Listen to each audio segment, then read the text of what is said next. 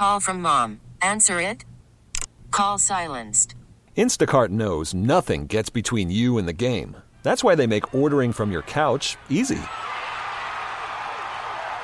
Stock up today and get all your groceries for the week delivered in as fast as 30 minutes without missing a minute of the game.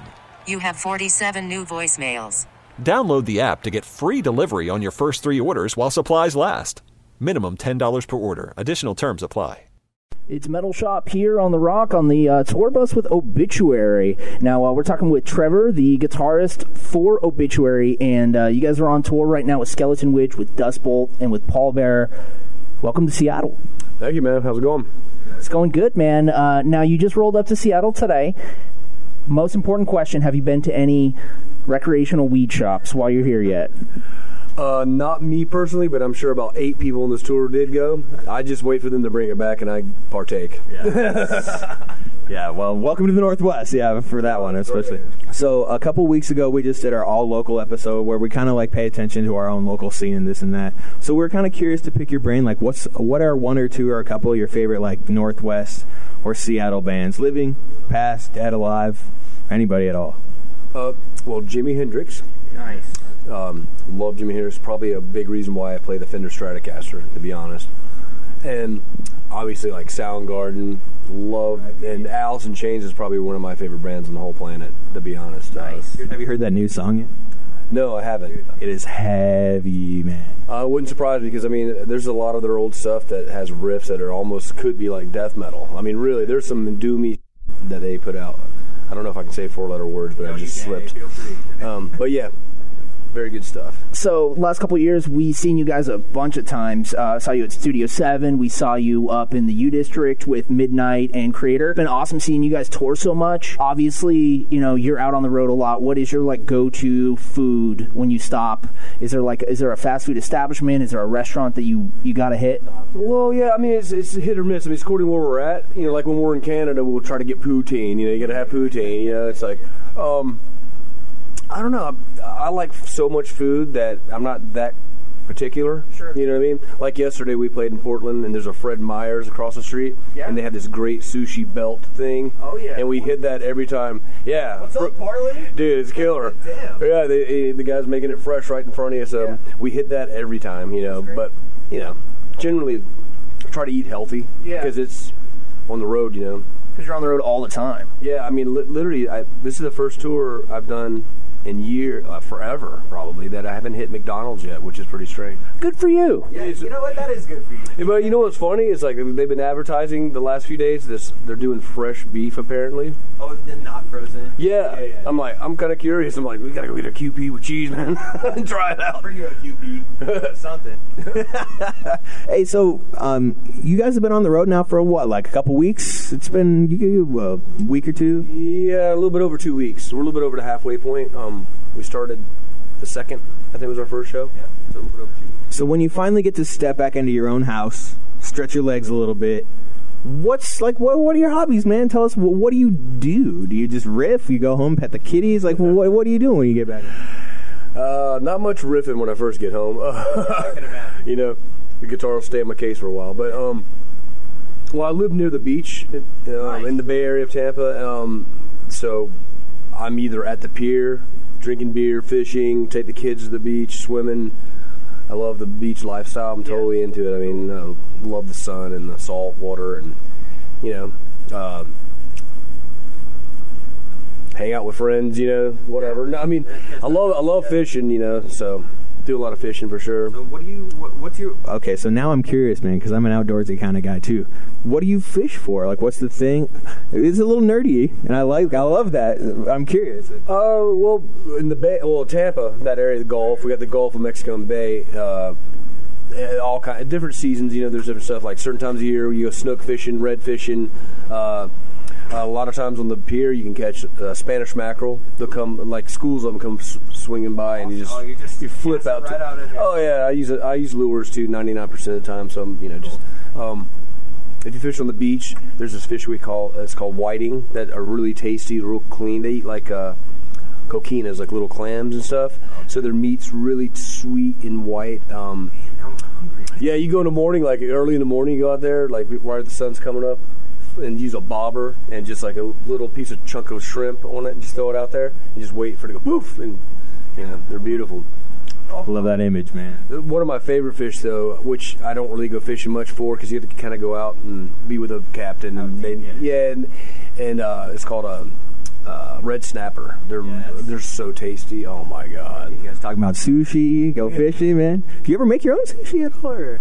No, I've never made my own sushi because it's like you know, uh, I I cook a lot. I like to cook, and there's a sushi place near my house. I'm just like, let the, why reinvent the wheel? You know, just let them do it. I would go because I don't eat it that often, not enough. Um, but I, my my specialty for cooking, I like the barbecues, like smoke. You know, smoke foods and other things. But smoke food And a couple things. yeah, meats like pork, shoulder, and ribs and stuff like that. You know. Nice, cool. I, I'll agree. Oh yeah, I actually have my own food truck. I have a barbecue food truck with a smoker on board. You know, and What's it called? Yeah. What's T, uh, well, people call me T Bone. That's like kind of a nickname they call me, and um, so it's called T Bone's Famous uh, s- uh, Smoking Barbecue. So now you know what to do when you head down to this, literally the farthest place from here, basically. Yeah, no doubt, right? Clear calls. All right, so we got to ask you. Florida is kind of known for crazy news stories. Whenever we see a news story that's just some up stuff, a lot of times it's based in Florida. What's up, man? What's up with Florida? Bunch of crazy people down there. Well, well, Florida. Okay, not many people are from Florida. That's part of the reason I think because, like, when I was a kid, maybe one in ten people were from Florida. Maybe not even. Yeah. But now it's like it's got to be. I don't even know. Maybe a one fifty because. Everybody comes. It's so beautiful there during the summer. You know, during the winter. Obviously, it's warm year round. So it's like paradise. So a lot of influx of transients. You know, so you got people They attract all the crazies. Oh yeah, so people you got every walk of life going down there. So you get crazy people down there too, and then they do crazy. Sh- and welcome to Florida. Yeah. You guys have put out ten records, man. You guys have been around for a long time, but putting we've been putting in work for a long time. We were kind of curious, like when we, because we've been playing the new record a lot, and uh, we were, you know, saying, "Yo, this new record's called Obituary, self-titled." Why, after all these years, did you choose to go self-titled, man? Well, we it was funny. Uh, it wasn't like uh, it wasn't methodical. We basically we were like, what are we gonna call this album? We are looking at the titles of the songs. So usually that's how we name our albums after a title of a song. And um, we had this piece of artwork. We weren't sure what we were gonna do for the art, but we had this piece of art that we ended up using um, from a few years ago when we did the Vis- uh, Inked in Blood album. We uh, had Andreas Marschall paint this other piece at the same time for possibly maybe a DVD or just this, an idea we had. And we said, let's do this too. Yeah, we kind of put them at, did the same art. I mean, those pieces of art at the same time. It was just kind of sitting there in, on the shelf. We were like, hey, let's use this piece. And Donald was like, yeah, I was thinking the same. You know, so we were both kind of on the same page with the artwork. Let's just use that piece. It's a cool looking logo. So then when the, you know, trying to decide an album co- title, we were going through the songs and we were like, what do we call it? We were like, well, it's just it's a logo, it's our name. Why don't we just call it that? It's awesome. And it was like, all right, everybody agreed, and we just let's do it. You know, so Obituary by Obituary, the heavy. yeah, it was like I said, it wasn't something we like thought about. You know, like some super deep meaning at all. It's just kind of because of the artwork lend, lended to it. You know, can. yeah, exactly. Yeah. Yeah. All right, man. So you're on stage, you're writing the music, you're playing with obituary all the time. What is like the heaviest obituary riff? Like the the obituary pit riff, like the one that just sets it off. What's like the number one heaviest obituary riff in your? It's a different kinds of level of heavy. I mean, like when we play slowly, obviously the place erupts. I mean, every time it just it's when we kick into that you know, after the intro part. Once it kicks in, it's like the whole place erupts. But like on this set we're doing right now, probably like the heaviest riff is probably "Turn to Stone." Yeah. But it's so fucking heavy, people are like stunned. They don't, they're like just sitting there staring. Yeah, they don't even know what to do because it's so fucking heavy, and and it comes to that PA, just it's brutal. Yeah, that's a pretty heavy riff. so you know when to get go get your health insurance, get that taken care of. We always talk, and I love one of our favorite questions to ask people is like the light bulb moment you had. You know, when you were younger, maybe or you you saw something, a record or this or that, where you went, "Damn, I need to get into that." So I'm curious, what was the first metal record or record that you can remember buying with your own money? Wow, that's a good question. We're gonna send you back. Yeah, that's You back in time. God, probably. Wow. I think mine was Steppenwolf. Yeah. Nice. God, I don't know. Mine was Jimi Hendrix. I mean, like my first album I ever had but was given to me was ACDC High Voltage. That was my very first physical record that was in my hand. Probably Iron Maiden, um, Number of the Beast, probably, maybe. Hell yeah. Because we know, you know everybody's got that story. You know, young kids that are listening now, older heads, and this and that. It's just good to know. And like now, somebody's going to go buy that record because they're like, "Damn." Or steal it. Or yeah, totally. All right, so obviously we all know the big four of thrash. We got Slayer, Anthrax, Metallica, Megadeth. If you were to choose the big four of death metal, what's the big four of death metal? Well, the big four of death metal. I don't know, like, if it has anything to do with popularity, but I would say, like, Celtic Frost would be one for sure. Um, to me, this is to me, obviously, because people are like, some people are like, who's that? Or, you know, yeah, and uh, I, I loved Death a lot, and I think Death should be part of that. Um, um, hmm.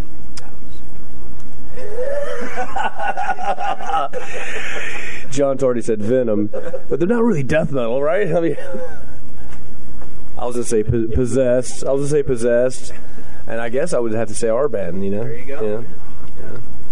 But Venom does. Or is one, one of- one of our favorite bands on the whole planet for sure. Hey, so so what's what's the rest of the year looking like for you guys? Uh, obviously, you're in the middle of you know hitting the road and, and whatnot. But we're always just curious about new stuff, new music, new jams. What your plans are for maybe even 2019? Um, well, we're gonna after this run, we're gonna go to Europe for I don't know nine gigs in July. We're doing a couple festivals and some club dates in July through the beginning of August, and then um, uh, oh yeah, I, I can say it now. Finally, this is the first time I've been interviewed. In November, we're going to uh, do a tour in Europe with Slayer, uh, which is pretty sick. Yeah, we're doing the first leg of their farewell tour in Europe. So it's uh, Obituary, Anthrax, Lamb of God, and Slayer. Wow, I finally got to say it. Killer. Um, dude, congrats! congrats. yeah, pretty stoked. sick. Yeah, We're working on some other stuff. We're trying to hopefully get to the Pacific side, uh, September, October, maybe. Um, yeah, other than that, that's pretty much what we're doing right now. You know. Pretty much got your whole year then planned out then for. Yeah, pretty much. Yep. Yep. All right. Well, last question we always like to ask. So, if you could pick a scar on your body, tell us where where it is on your body. If you can show us, if you can, and tell us the story of uh, the scar. I got a good one. Man. It's right here. See that scar? Yeah, there it is. See, it right? It's funny. It's right on the wrinkle. per- so you know, kind of Right on his forehead. really lines up with the wrinkle.